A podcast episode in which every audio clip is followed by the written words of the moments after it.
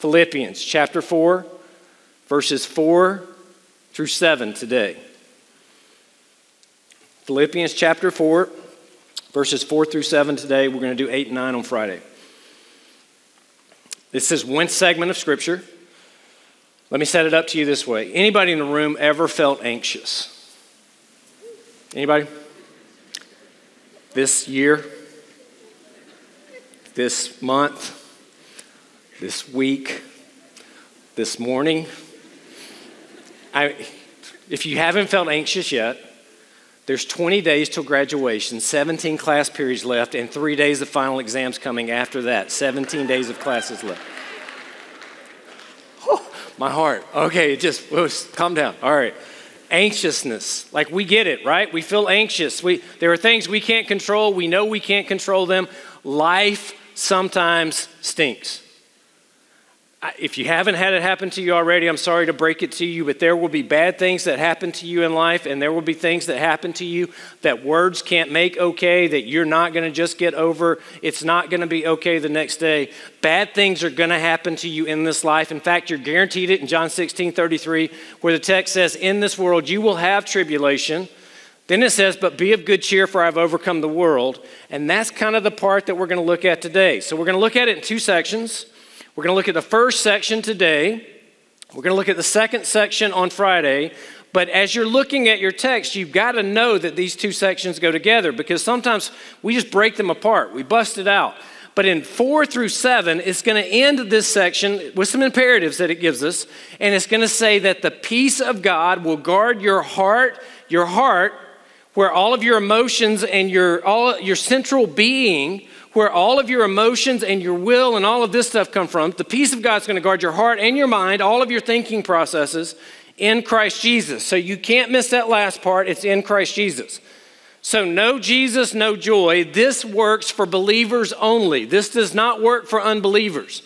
And somebody might make the argument and say, well, you can have joy and not know who Jesus is. Yeah, some of the time, sure. I mean, you know, you win the lottery, you have a good day, your team wins the Super Bowl. I mean, you're excited for that moment, but when the bad things of life happens, when the earthquakes occur, when the foundations tremble of life, if you are not in Christ and this world is all you have, you don't have joy in that. You can't have joy in that. You can't look to a foundation that is more sure, more firm, or to a future that is stable and certain. You have nothing to look forward to. The hope is not there if you don't know Jesus. So the whole title of this, No Jesus, No Joy, is that when you know, K N O W, when you know Jesus as your Savior in your heart, no matter what happens to you in this life, no matter what happens to you in this world, no matter the circumstances that you are facing, you can have a joy that surpasses all understanding, a peace that surpasses all understanding in Christ Jesus.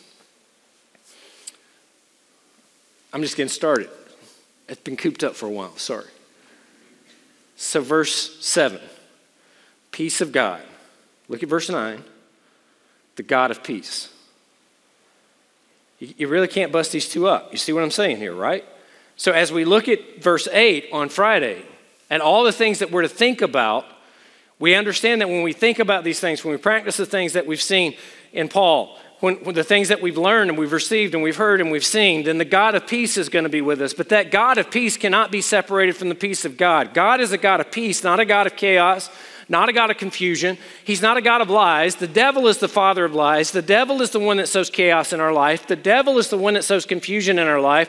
So as the confusion and the chaos and the anxiety and all of these pressures arise, we must recognize that doesn't come from God. That comes from our own sinful tendencies to want to take over. That comes from the devil, who wants to sow discord, who wants to sow lies, who wants to take away our peace, who wants to take away our joy, who wants to cause us to be in our funk all the time and ruin our happiness and our joy and our peace. And so we have to speak truth to ourselves.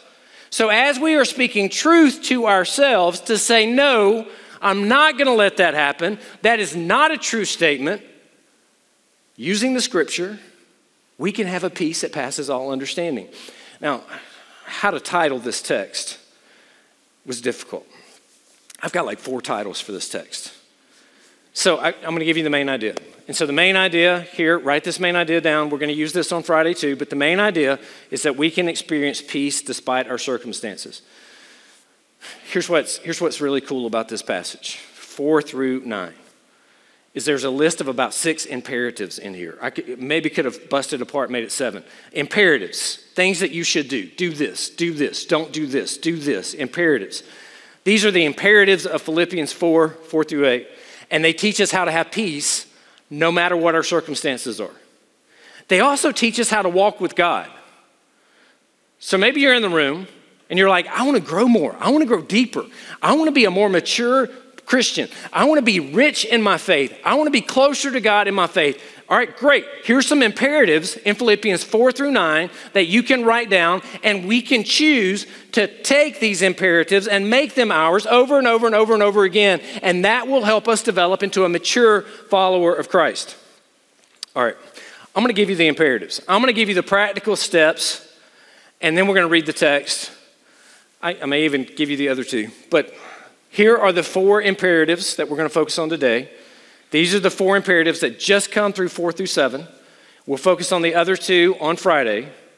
Rejoice in the Lord. You're going to see that in our text, straight out of the text. Be reasonable or gentle, depending on what translation you're using, or a gentle spirit. That's going to be in verse five. Do not be anxious. That's a hard one. It's there. It's an imperative. It's a command. And then let your request be made known to God. So I want to read our text. So Philippians chapter four, we're going to be reading in the text verses four through seven for this morning. We'll pick up eight and nine on Friday. Would you stand, if you're able to, in honor of the reading of God's word? Rejoice in the Lord always. And again, I will say rejoice. Let your reasonableness be known to everyone. The Lord is at hand. Do not be anxious about anything, but in everything, by prayer and supplication, with thanksgiving, let your requests be made known to God. And the peace of God, which surpasses all understanding, will guard your hearts and your minds in Christ Jesus. Lord, today, help my words to be tied to your text. Help us to grow closer to you. Lord, will Jesus be glorified through this? In his name we pray, amen. And you may be seated. All right, so we start off the first point. Rejoice in the Lord. So remember, you're reading your Bible. Something happens multiple times. For emphasis, we underline it. If we're taking notes, we write it down. We put a star beside it. Same thing in a lecture. Teacher says something multiple times. It's emphasized for importance. Here we come to this, and it says, rejoice in the Lord always. And again, I will say rejoice. And our mind immediately goes back to chapter three, verse one, where Paul, as he was finishing his letter in chapter three, he does like most good preachers do. He starts a conclusion, then he realizes he has a whole lot of other things left to say. So now he's going to restart that conclusion. So chapter three, verse one, rejoice in the Lord. And he says to them, it's no burden for me to write the same things to you, and it's good for you. So rejoice in the Lord, chapter three, verse one. Chapter four, verse four, rejoice in the Lord always, and again I will say rejoice. Three times we have this rejoice here. So this is a command that we need to take to heart. Why do we need to take it to heart? Because it's most often when we get in our funk that we start focusing on the things of the world that are in chaos, the utter confusion that's around us, and we forget to rejoice in the Lord. Because whatever happens in this life, guess what? The tomb's still empty. We still celebrate Easter, and Jesus is not there. The tomb has been rolled away. The stone has been rolled away. There is no Savior buried in a tomb. He is risen and ascended and coming again. And one day all things will be made right. And we can rejoice in that no matter what classes, assignments, or finals we may have. No matter who's in charge of the world. And remember, think back to Paul. He's writing from where? In prison. Are his rulers godly? No, Caesar is Lord. No, he's not. But he thinks he is. He doesn't have godly rulers. He's in jail. His future is uncertain. He could die tomorrow. He could die the next day. He doesn't know what's going to happen. He even says, I want to send Timothy to you, but I can't yet. I want to see how it goes with me first because I need Timothy here. He's uncertain about his future. Anybody can relate to that? Uncertain about your future, not sure you have godly leaders in charge of you, don't know what's going to happen in the next, next little bit of your life, don't know exactly where things are going to go, and yet the person writing this has said in three one, rejoice, and he says in four four, rejoice in the Lord always. So when do we rejoice in the Lord? Always. Let's do it one more time because it's really hard for us. When do we rejoice in the Lord? Always. Always. Thank you. That's hard. But that's what we're commanded to do. We wake up every morning when His mercies are new and we rejoice in the Lord always. And again, He says rejoice. Now, how do we rejoice? Not necessarily in everything that's happening. You lose your job. You get a diagnosis of cancer, you have a miscarriage, a friend or a family member passes away, grandpa or grandma goes home to be with Jesus, and we don't feel like rejoicing. It's hard. But we rejoice in the Lord. We think about strategically, intentionally, focusing our minds on what the Lord has done for us, and that the two biggest problems in all of life, my sin against a holy and righteous God for which I will stand judgment, and my death that will one day happen, have all been taken care of. My sin has been forgiven because I'm in Christ and God no longer sees it. My death, I will be resurrected and be like Him in His death so that I will be like Him in His resurrection, and that's going to be taken care of too. So my two biggest problems are taken care of, and everything else I can get through in this life looking forward to the next. Rejoice in the Lord always. And again, I say, rejoice. You think about Psalms. It tells us to rejoice when we come into the house of the Lord. Rejoice in the Lord. So we do that. We make that our mindset. When anxiousness creeps up, if you're not a mature believer and all of the world blows you to and fro, it's because you're not firmly planted, rooted, and rejoicing in the Lord always, no matter what happens. How is it that that person is so mature? How is it that that person is so stable that no matter what happens in life, they just don't seem to be shaken by it? Because we rejoice in the Lord, not in the circumstances, but in the Lord. Do you see what the text is saying to us here? Mature follower of Christ. Cedarville student, when you graduate and you go off, rejoice in the Lord every single day. You wake up new and fresh and you read the Word and you rejoice in the Lord. Circumstances don't blow us everywhere. And that's just the first of these imperatives. You want to walk with God? Rejoice in the Lord. You want to be mature? You want to be firmly rooted to have peace in the midst of chaos? Rejoice in the Lord. Second, let your gentleness or your reasonableness be known. So if you're reading out of the E S V, it says reasonable. Be reasonable with all people, for the Lord is at hand. Now, what does the Lord is at hand mean? It can mean closeness as far as space, or it can mean time. So the Lord's coming is always one day closer than it was the day before. And the Lord is always near us. So the Lord's judgment is coming, and the Lord is always with us. And because of that, we should be reasonable. The Christian Standard Bible says graciousness. The N K J V or the N I V says gentleness. And the New American Standard says gentle spirit. Do, do you see what it's talking about here? Do you see what it's trying to get across? That as followers of Christ, who are rejoicing in the Lord always, and all of these things blow, that blow everybody else to and fro, all the things of culture, all the things that cause people just to react and overreact and react again and get angry, it says, no, no, no, no, no. Mature follower of Christ. You want to know how to walk with God? You want to know how to be mature? You want to know how to have peace? Be gentle, be reasonable, have a gentle spirit with other people. For the Lord's at hand. What a great word for our society. Be reasonable on social media, for the Lord is at hand. Watch your reactions publicly and privately and one-on-one with others, because the Lord is at hand. Now think about what this means. Think deeply for a moment, because we're going to be told in verse eight to think deeply about a whole bunch of different things. Think deeply about what it means to be reasonable or to be gentle. That means my first reaction can't be I've already made up my mind. I'm given to anger, I'm prone to drama, I want to make a big deal out of everything in life. Everything is a super high high or super low low. It says I'm going to be reasonable and I'm going to be gentle. I can't overreact. If I'm given to anger and I immediately react with anger, well, I'm not going to be gentle and I'm not going to be reasonable. So if you are given to anger, this verse should hit you this morning and you should say, oh, Holy Spirit, help me not to be angry with others. Help me not to react in that way. If you are prone to violence, and you are not prone to be a person of peace, you can't be reasonable or gentle and react in that way. So what this is telling us is it's telling us nothing is as big a deal in life as you think it is. Nothing is as big a deal in life as you think it is. Be gentle, be reasonable, have a gentle spirit, react calmly, think through things rationally. Nothing is as big a deal in this life as you think it is because we're not the center of the universe. The universe is not about me and what happens to me.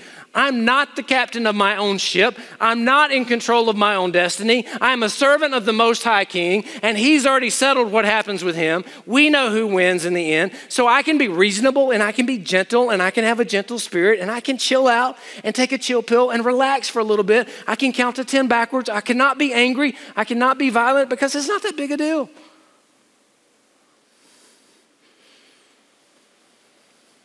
You want to be a mature follower of Christ. You want to walk with the Lord deeply. Rejoice in the Lord always. Be reasonable and gentle. Gentle spirit with other people. Here comes a tough one. It's a negative one. Do not be anxious. It's another one of the imperatives. It's an imperative to peace with God. It's an imperative to spiritual maturity. Do not be anxious. Why not? We've already talked about it some, that eternal perspective. The Lord's in control. I understand the Lord's in control, and I understand I'm not. That's why I go to sleep every night. I lay my head down, and I know there's an entire world still active on the other side of the globe, and it's okay because they don't care what I think anyway, and I'm not in charge, and I can't control it all. So I might as well lay down and go to sleep and let God do what God does. I believe in a good God. I believe in a sovereign God. I believe in a God that loves me and that loves everybody else, and he's in control, and he's going to make good things happen ultimately, even from bad situations on this earth. And so I can go to sleep at night, and I cannot be anxious about everything because I can't control it anyway. We think back to Jesus' teaching. You're going to be worried about what you wear. Think about the lilies of the valley.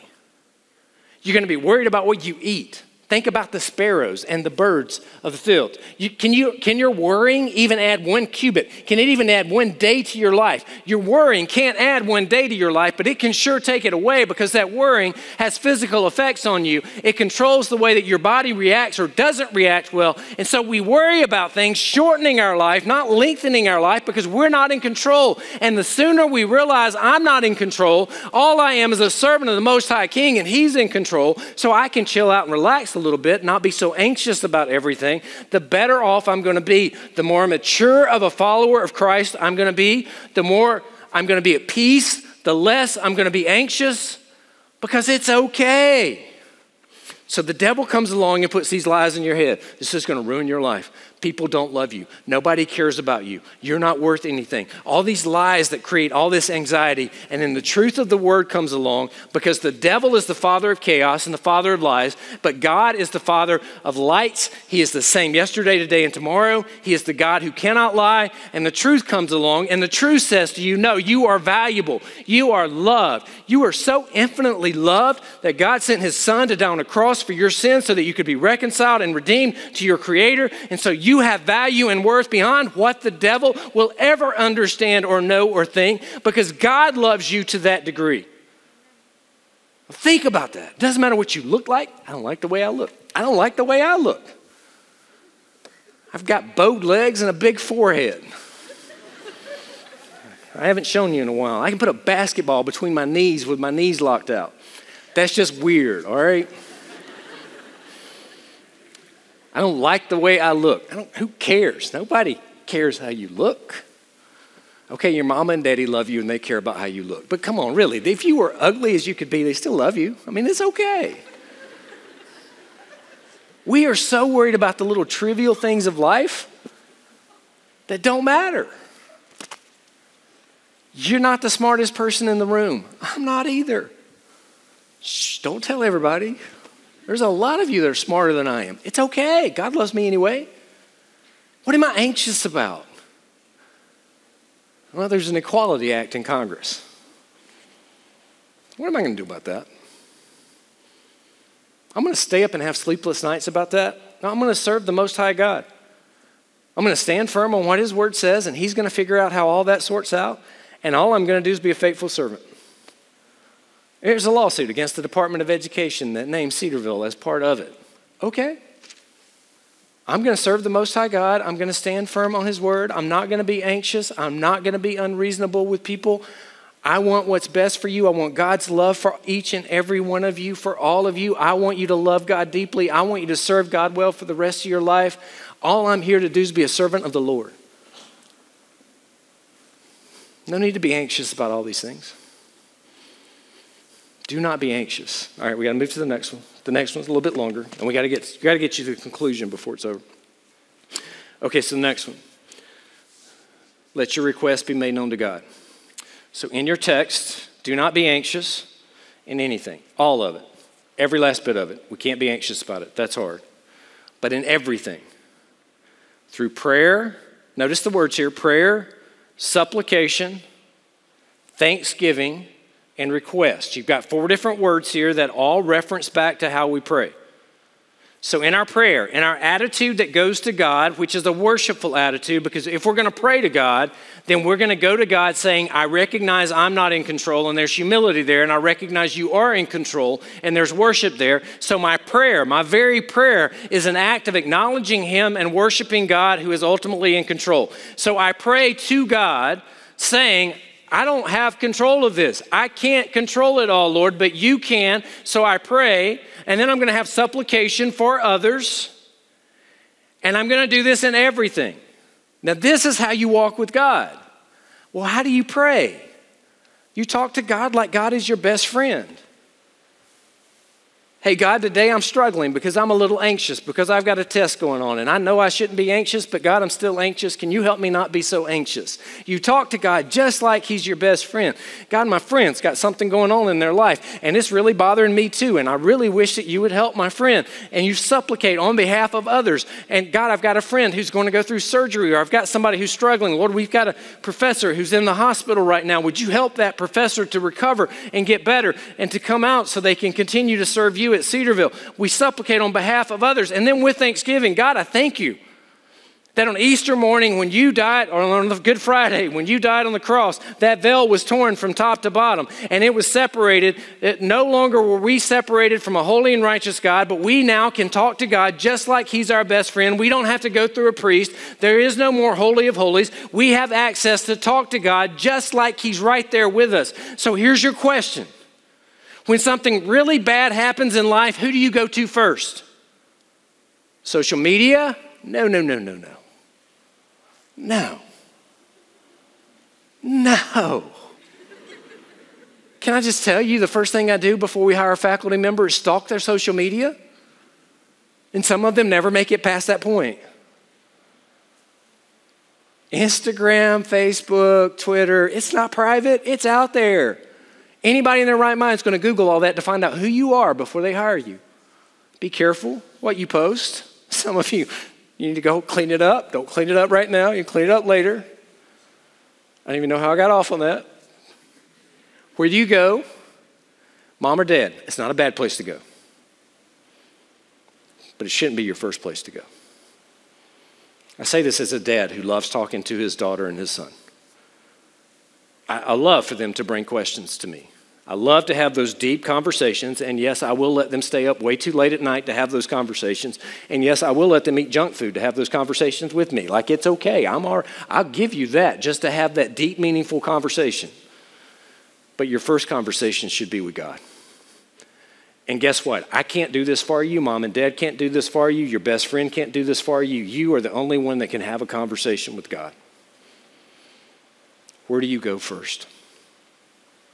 Prayer and supplication with thanksgiving. God, we thank you that you are in control, and you are a good God, and you don't change at a whim, but you're the same yesterday and tomorrow and forevermore.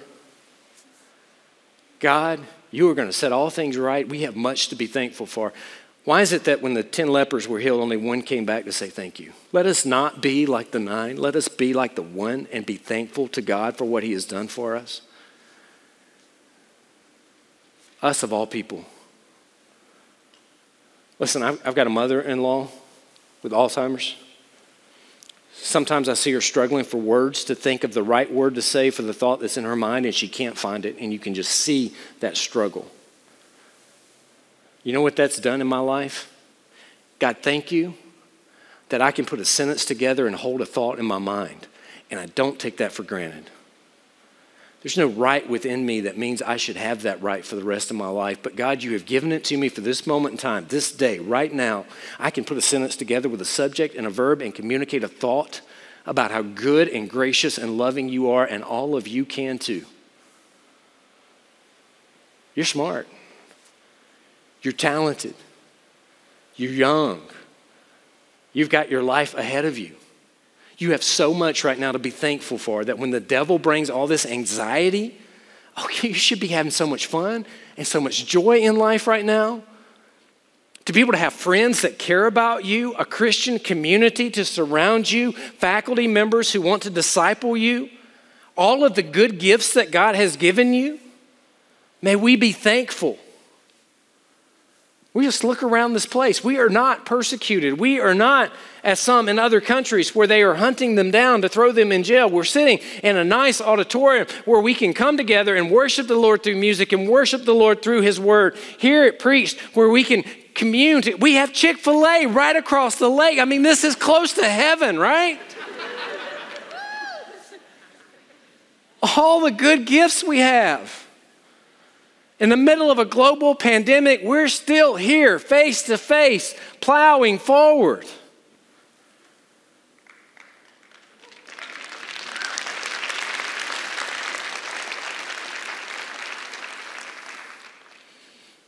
I don't know what you're anxious about. I don't know what your concerns are. I don't know what your worries are. It's okay. God's in control. And he loves you more than you could ever possibly know. And he's already got your tomorrow set. And all you have to do is wake up and serve him. God, here I am today. Thanks for another day. I'm going to serve you again today and be faithful. Let's go. Let's see what it has. Let's see what's in store.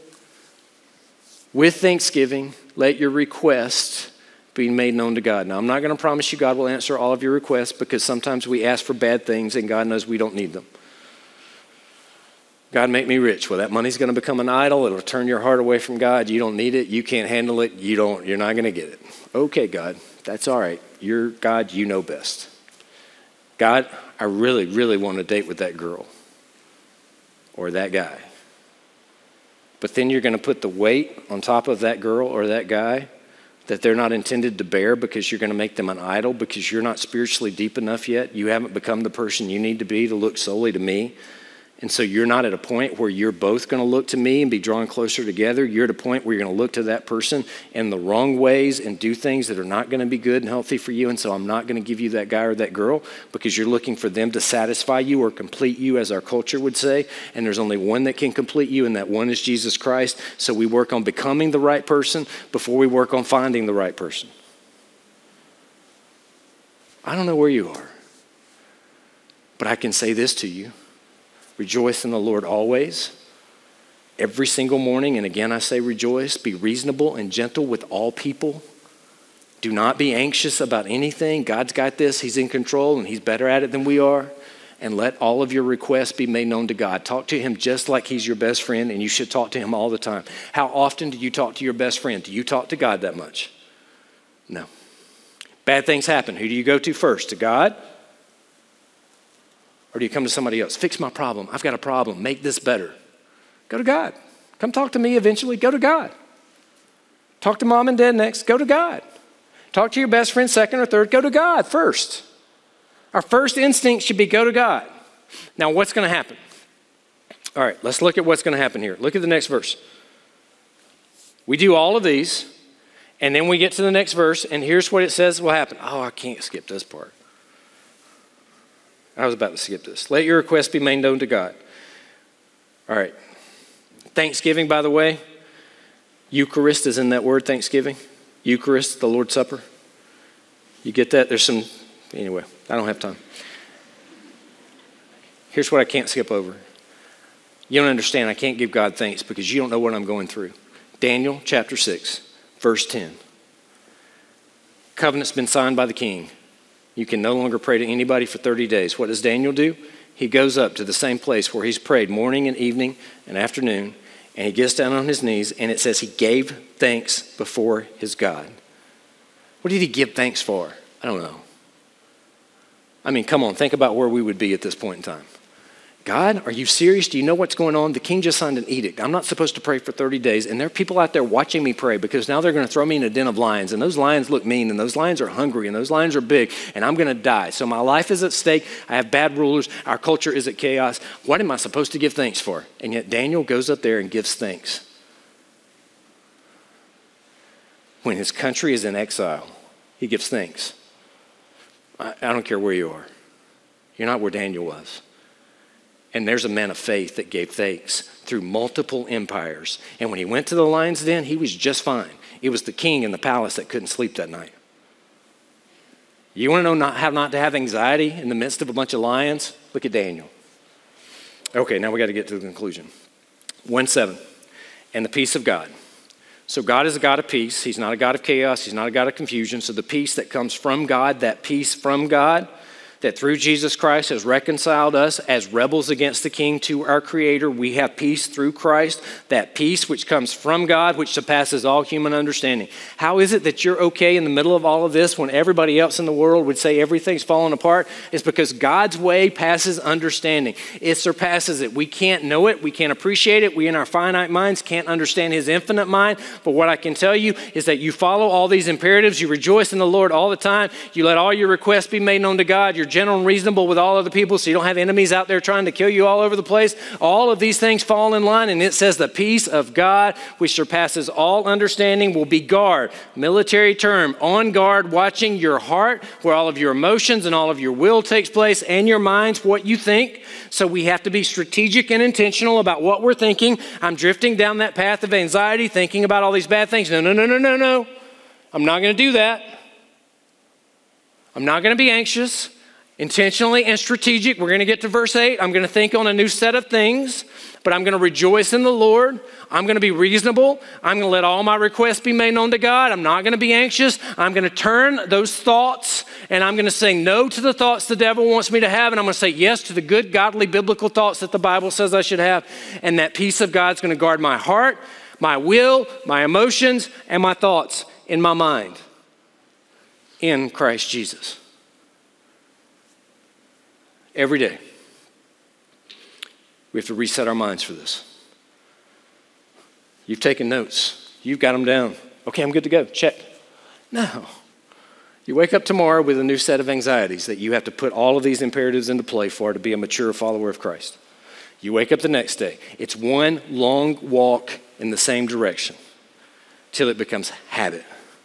I, I, I'll finish with this. So I, I started trying to play golf about a week ago. So if you see me out there hitting golf balls, I'm not very good at it. It's okay. I've got this checklist in my mind of all these things that our golf coach has told us that I need to do. I won't go through them because I'll mess something up and give you bad advice. But I go through this list. And then I swing and hit the ball, and I'm like, oh, I didn't do that one. And as I go through this list, it becomes quicker and quicker as I, every time I practice, as I go through this list, it becomes a little bit more, okay, I don't have to go through the list quite so much. Because every time I'm walking through the list. That's like the Christian life.